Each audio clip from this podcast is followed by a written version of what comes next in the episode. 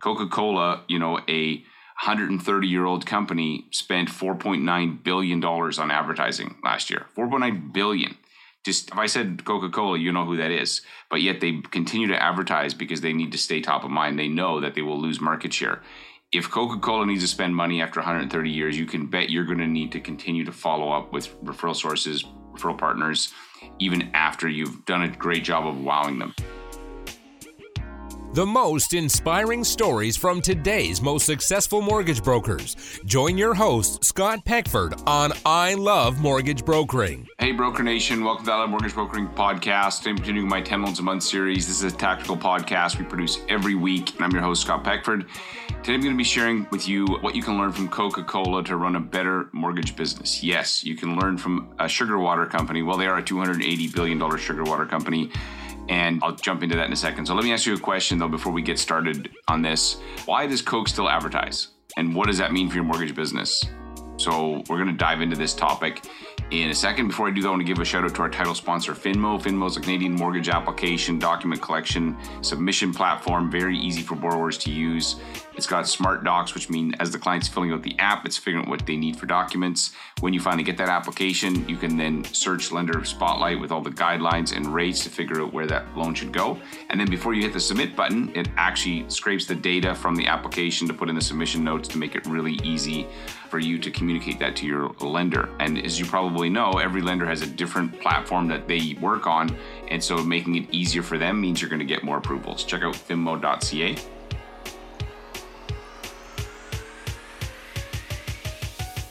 and let's jump into this episode. So, I was thinking about this the other day. I was talking to one of my agents at our brokerage, and we were talking about follow ups. And I was surprised to find that they were only following up once a month after going and presenting to real estate agents. And so, what we do, the basic model is we say, hey, look, build a, a list, a network of people that you know, use that network to build your realtor list, then get in front of those realtors using the scripts and templates that we show and then use a presentation, kind of like a listing presentation to show how you add value to their business and then follow up. And we've had people use that model and it works really, really well. But there is some nuance to it, like most things. And one of the key things is consistency.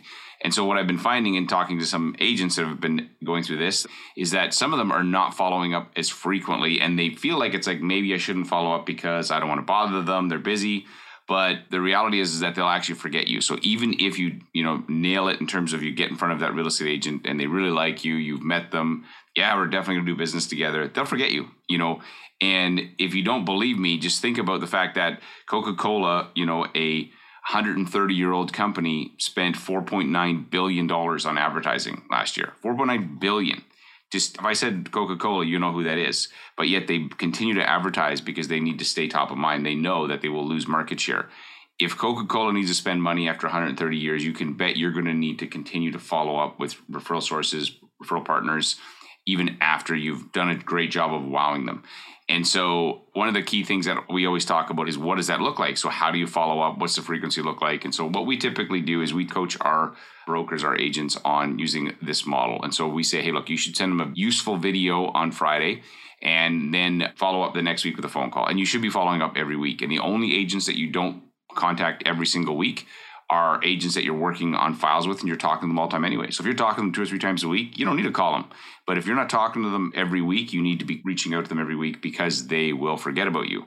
And your competition will take that business away. Just like Coca Cola knows, hey, we got to spend $4 billion to keep Pepsi behind us. And so we always stay in the lead. And so it's the same thing in your mortgage business. Same thing when it comes to your past clients. If you think about your past clients, so even if you have a file that's really challenging and at the end of it, the client's super appreciative, oh my gosh, you're amazing. I will definitely use you again. I will definitely refer you. They go back, they move into their house, they get busy and they forget you, which is why you have to ask for business. And so we talk about this. One of the things we do in Game of Phones is we plant seeds. And so planting seeds is very simple. All you have to do is you have to consistently ask for business. And you don't have to do it in a sleazy way. So client says, "Oh my gosh, this has been great, Scott. Thank you so much. Hey, no problem at all. If you have any friends or family that could use my help, please email me an introduction. I'd love to help them out too." You may think you don't have to ask that. You may think that it's assumed that your clients know that you want referrals. Don't assume that. I guarantee you, if I talk to 10 experienced mortgage brokers and I say, hey, has a client ever asked your permission to refer you?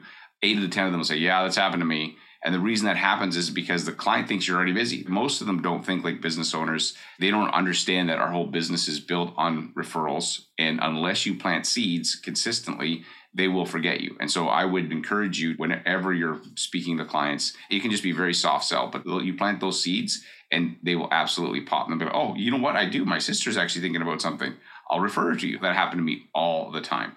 And so you have to make that just like a knee jerk reaction. If I broke into your house in the middle of the night and I shook you, first of all, that'd be kind of weird. But if I did, hopefully one of the things you would say is, oh, hey, if you have any friends or family that could use my help or your version of this, you know, please pass on my name. I'd love to help them out so that you know exactly what you're going to say. It should be that easy. It's just like literally like a knee jerk response. And you're planting seeds in their subconscious so that the next time that something comes up, they remember you. If Coca Cola knows that a consumer will forget them after 130 years and God only knows how many cans of Coke they've drank, you can bet your clients are going to forget you, your referral partners are going to forget you.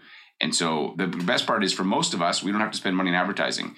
And if you want, you can go back and check out my episode 60 I talk about should you buy online leads? And I think there are situations when it can make sense to buy online leads. But for most of you, you don't have to buy online leads. But what you should be spending your advertising time or energy on is actually follow ups.